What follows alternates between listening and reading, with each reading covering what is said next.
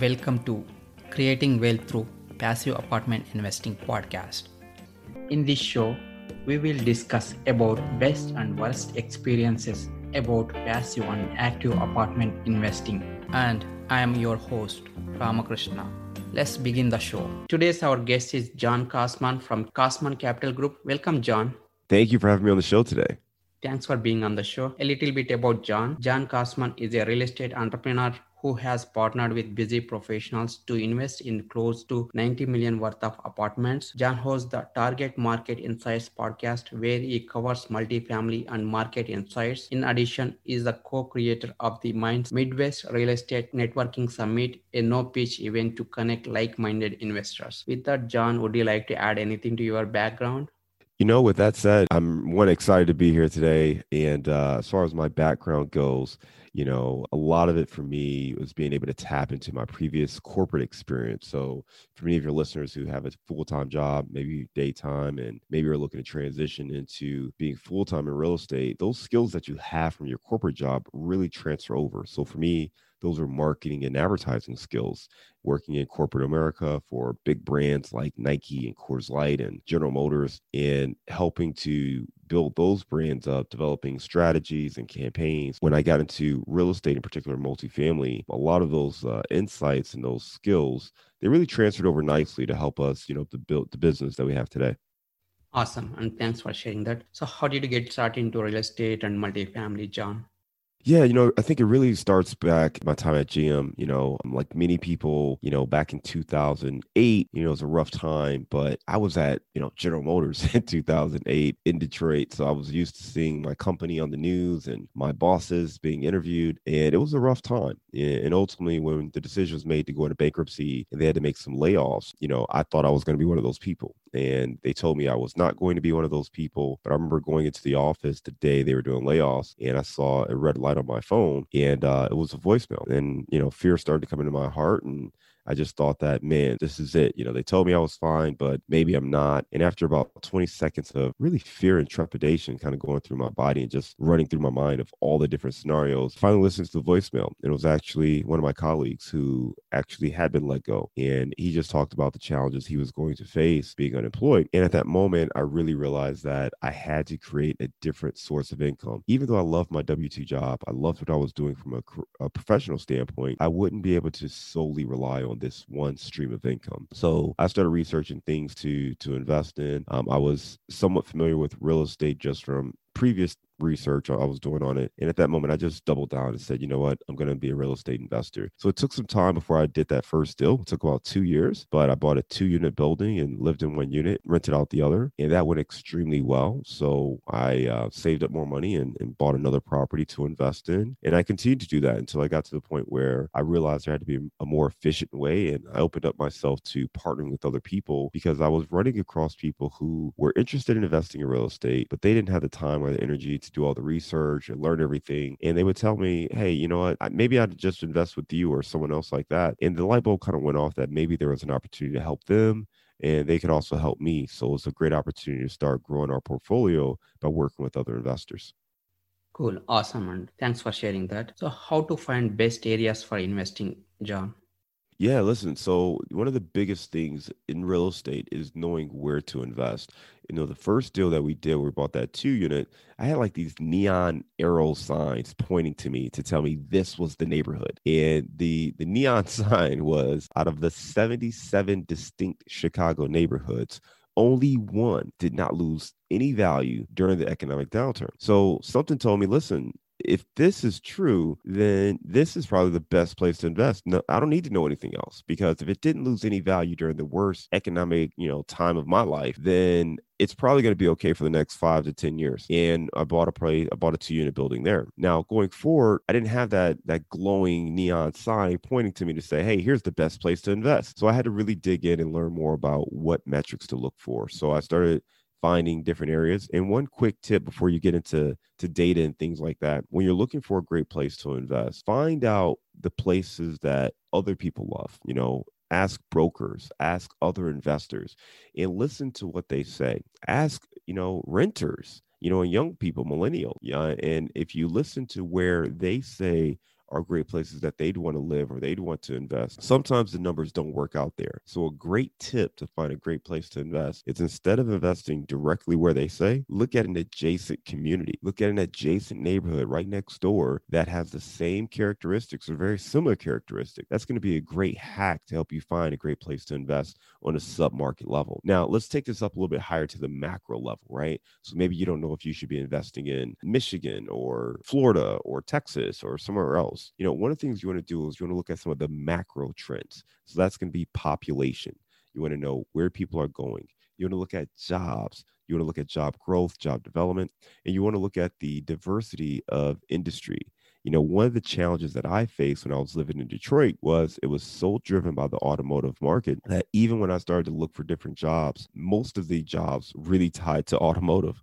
So I couldn't get out of automotive and go to say, you know, packaged goods or or some other industry because they didn't have those companies there. So that was one of the big challenges. So when you face that and, and one of those industries is going through a rough time, you want to be in a market where there's other industries that can still support and thrive. I mean, right now, as we're recording this, we're, you know, still in the pandemic and we know hospitality and, and travel has been hit very hard. So if you are in one of those markets, you know, probably is having a big impact on what's going on with that local economy. But if you are in, say, tech, the tech market is still booming, right? I mean, we're, we're doing this over Zoom right now with our recording. So, you know, those in the tech industry have seen great growth still. So, you want to be in a market that has diverse industries. So, even when one industry is down, the other industry can still lift it up.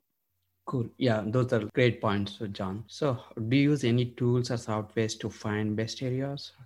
Well, one of the things that we do is we like to do our, our macro research. I do look at a lot of different data points. I'll call it website that I love. There's two. One is citydata.com. It's a great website to find information on a city, understand what the demographics are, understand what's happening at a macro level. And then there's a site I absolutely love is datausa.io. Now, I normally don't tell people this, but it's a phenomenal website. And the reason I say that is it's visual and it does an excellent job of laying out the information where you can really comprehend the story that's being told and what's going on with the city. So I use those websites to kind of just help me understand at a macro level what's going on. You can get into sub markets to an extent with those websites. And that really helps me just to see what's going on with those markets. So I like those a lot. Outside of that, you know, I do have different tools. Um, I play around with a lot of different tools, to be honest with you, just to really make sure we feel comfortable with the market. And I like to see how data is presented through different resources. And then the big brokerage firms. So, you know, if you're looking at Marcus and Millichap or Cushman and Wakefield, a lot of times they have different uh, resources that they use um, Yardi Matrix, CoStar, uh, Reonomy. They're all different types of platforms that can give up data, especially when it comes to multifamily data and what's going on in the multifamily market. So I like to look at those tools and resources as well to help us understand what's going on and how to find the best place in that market. Cool, cool. Yeah, awesome. Thanks for sharing those tools. So, why one need to develop personal brand, John? Well, I think a personal brand is really important in today's day and age. I mean, think about it. Again, we're we're doing this virtually. So if you're not an environment where you can naturally, and I say naturally, going back to like, you know, in person building connections, the only way to do that is online. And the only way to do that is, you know, through podcasts and blogs and different things like that. So it's really important. And let's just say that you're not interested in a big real estate investor, you just want to invest passively so you don't think a personal brand is important. Well, think about corporate America. You know, if someone, if you can demonstrate your skills and your capabilities and help people, you are going to be more valuable, especially in today's day and age.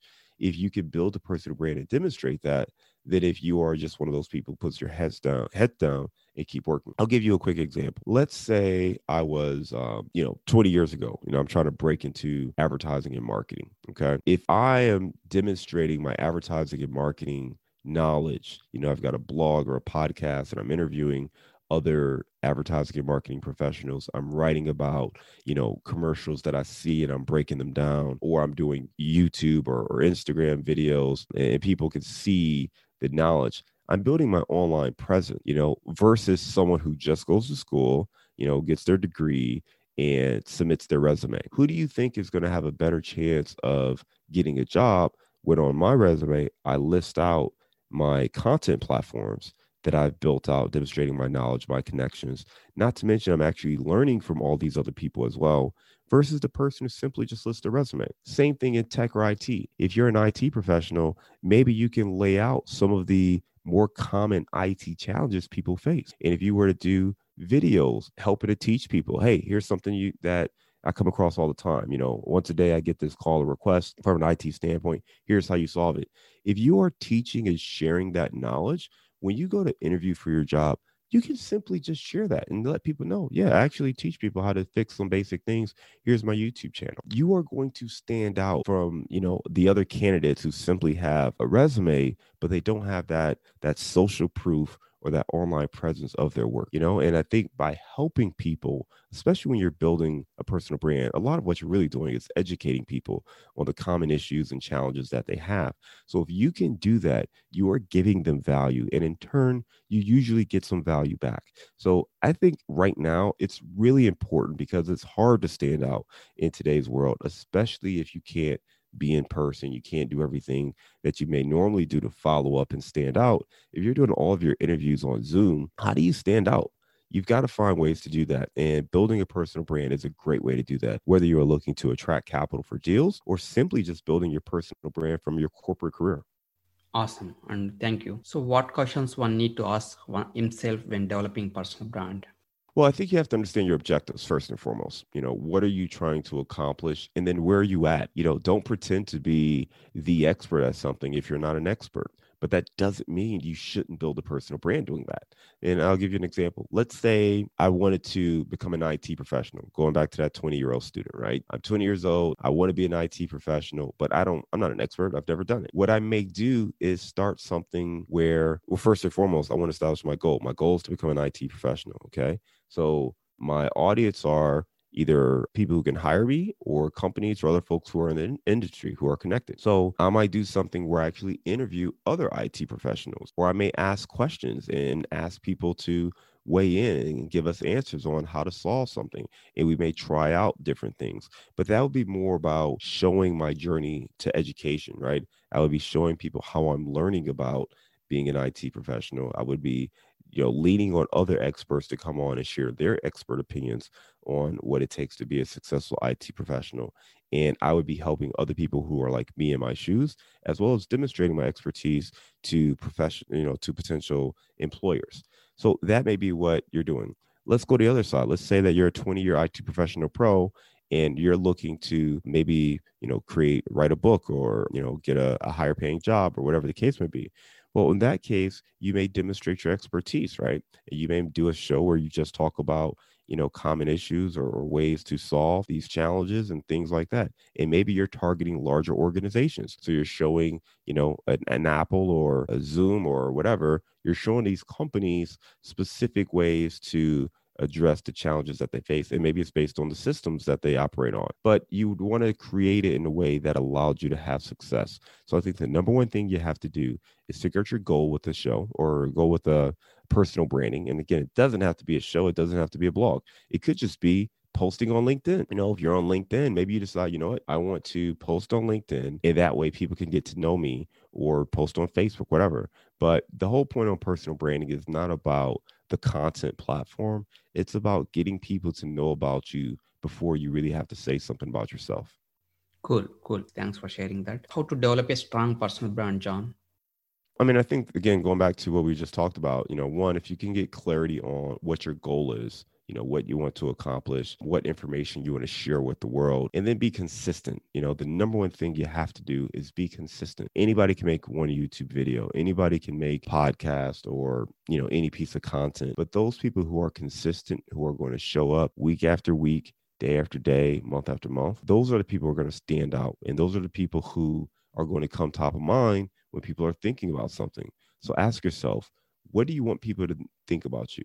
When your name comes up first thing, what do you want them to think about you? And this is friends, family, employers, anyone. You know, do you want them to think, oh, yeah, I know that guy. He's this. You know, he's he's a professional he's an it professional he's a doctor he's this or do you want them to think you know oh yeah you know that guy actually has a, a great you know he's a great chef or he's you know um, a great investor you have to figure out what you want people to say about you and as you develop that personal brand it really it, it really just comes down to the answers to that question what are they going to say about you when you're not in the room for me starting out you know it was marketing because that's what my people knew me as. Oh yeah, John's a marketing pro. He, he does marketing and advertising. And over time, that transition to, oh yeah, John's a real estate investor. And then it went to, oh yeah, John buys apartments. He works with other people. So, and even now, I, I don't even know if it's that, right? I think people probably say, oh yeah, John's really good at, you know, multifamily and marketing or, or marketing with uh, apartment investors. So you have to figure out what you want to put out there and to build a strong personal brand, you have to give value. You know, if you can give value to people, that's what's going to jump out. You know, if they feel like you've helped them, you've given them some clarity and you've provided value, that's where they're going to talk about you because you've helped them with something. And, you know, sorry to keep picking on the IT thing, but, you know, if you're a great IT professional, then that's what people are going to know you for. If you help them in that realm, that's what they're going to know you for. It's really about what you've done for them. So if you've helped me with, you know, some handyman stuff around my house, then I'm going to say, oh, yeah, he's great handyman. He came in and, you know, he fixed this and fixed that and fixed this. So that's going to be my vision of who you are. So as you go out and build a strong personal brand, you know, it's a matter of what you do to help people, how you help people, and if you're doing it consistently or not. Awesome. Awesome. So is there any impact of COVID on personal branding? Any of your views? Yeah, you know, I think first and foremost, you know, the biggest impact is, you know, we're no longer meeting people in person, you know, and it really challenging for a lot of people because, you know, those interactions are really helpful on both fronts. You know, for us, it's a matter of getting to know people in person, you know, just be able to sit down, talk to someone, really get to know them, get their vibe, get, you know, just get that full feeling of who they are, especially in our world. We're working with investors and, you know, investors typically want to get to know you. They're going to invest with you. So that's made it a little more challenging. We've done a lot more virtual stuff, right? So virtual events, virtual conferences, virtual calls. So we found ways to work around it, but I think nothing beats the in person, right? Um, I love in person events where you can sit down, grab dinner, just really get to know someone, connect with them, learn more about their business. I think the one challenge and downside for us on the tech is when it comes to these events and conferences, a lot of times you're at home and you have other things going on. When you go to a conference, you know, part of the appeal of a conference and part of the reason it works is you are stepping away from your day to day life. You know, you go out to Boston or, you know, Texas wherever, you go out to this three day conference and you are there. You're immersed in the experience for three days. You know, you're not checking in on emails and, you know, being interrupted by family obligations and things like that. So you can really lock in, you can really connect with other people. You can really build relationships that allow you to grow and, and blossom in what you're doing. When you're doing it virtually, you know, I'm, I'm for me at least, is sitting in my office. I'm on here, but you know, my kids, especially if it's on the weekend, my kids may be home, you know, they don't want to, you know, I'm not going to sit here for eight hours, especially during the summer. I'm not going to sit in my office for eight hours, you know, looking at a video while my kids are on the other side. You know, we do all this to have more time with our family. So it's it's tough if if they can see me. It's a, a bigger challenge than if I'm gone out of market. Does that make sense? Yeah, absolutely. Yeah. So would you share any of your best and worst branding experiences so far, John? Experiences. Well, I will tell you that when it comes to branding, it really does take consistency, you know, and sometimes it's going to take a little time to get traction. You know, I think that um, some folks believe that all you have to do is launch a podcast or a blog and everything takes off from there. But there's a lot of work that goes into it, right? To the production of it, promoting it, staying consistent, getting great guests. It just takes time. And I think that's why it really helps to stay focused on your goals if you can stay focused on your goals, you can stay committed to the actions until they demonstrate results. And you want to keep tweaking, but you want to make sure that you're staying committed to the action. So I think for me, the best experience has been getting to the point where the personal branding has helped open up doors, new relationships, you know, people coming out to me because I've been able to help them and give them some value. So that's really fun. You know, it's good when someone can reach out and say, Hey man, I love I love what you do. I love the content you put out. It's really helped me. We're not on video right now, but in my office, right over my shoulder, is a plaque that one of our listeners actually created for me and sent to me. And I got that and it was really special just because, you know, sometimes when you're doing this stuff, you don't really know the impact you're having. You know, you get emails from time to time, but, you know, you don't fully understand the impact you're having. So the fact that someone took the time to make a plaque and, and send it to me, I thought was really special. And it just showed that, you know what, we are making a difference. We are helping people. This is awesome. And eh, we want to continue to provide that kind of value for people. Cool, cool. And share something you're excited about now, John. Man, you know, there's a lot that we're excited about. We just sold my first investment. So that two unit I mentioned earlier, I just sold it yesterday. so I thank you. I just sold it yesterday, so that's bittersweet. But we decided to go in a different direction with our portfolio and, and scale up. And you know, that was our last property in Chicago. So just decided now was the time to to make that transition. So I'm excited about that. And I mean, part of the reason we did that was to have more flexibility on some of the new deals and opportunities we're looking for. But uh, I'm also excited about the end of this year. You know, we got fourth quarter here, and you know, we're right in the throes of it. There's a lot going on, and we're trying to finish strong. So we are excited about you know ending this year strong and getting 2021 off to a great start, no matter what happens with the market, with the economy, with the politics and the elections. We don't care. You know, it's really about making sure you are building a recession resistant business that can thrive no matter what's going on around you. And, um, you know, a friend of mine has said to be able to breathe throughout the chaos. And if you can manage your breaths in the chaos, you will thrive no matter what. So, really focusing in on that, no matter what's going on around us, making sure that we are staying in control, staying calm, staying calculated, and doing the best thing we can for our investors. Awesome. So, one advice that impacted you, John? You know, I've received a lot of great advice over the years, but one thing that has always stood out to me is to ask yourself what you will re- regret. You know, when you're facing big decisions, you know, people ask me, like, hey, I want to leave my job. You know, what do you think? Should I do it or should I not? Or whatever big decisions. For me, I faced that a few times, but you have to ask yourself, what would you regret in life? You know, you go 10 years down the road, 20 years down the road, what decision will you regret? Because typically you know what you want to do there's just fear and trepidation holding you back and if you can ask yourself what you you will regret and if it's clear that there's one action you would regret more than the other action that's what you should do live with no regrets. And I'm not saying be careless. I'm saying calculate the situation, understand the risks that, that are involved, and make sure you don't regret not taking action. So whether that's in investing, whether that's a job, whether that's you know, a significant other or, you know, someone you wanted to reach out to, make sure you don't have those regrets. You know, if it doesn't work, it doesn't work. You can live with trying and, and not being successful. But, you know, to to not try, I think is more painful for most people. Yeah, that's great advice. So any one book that impacted your life and what way, John?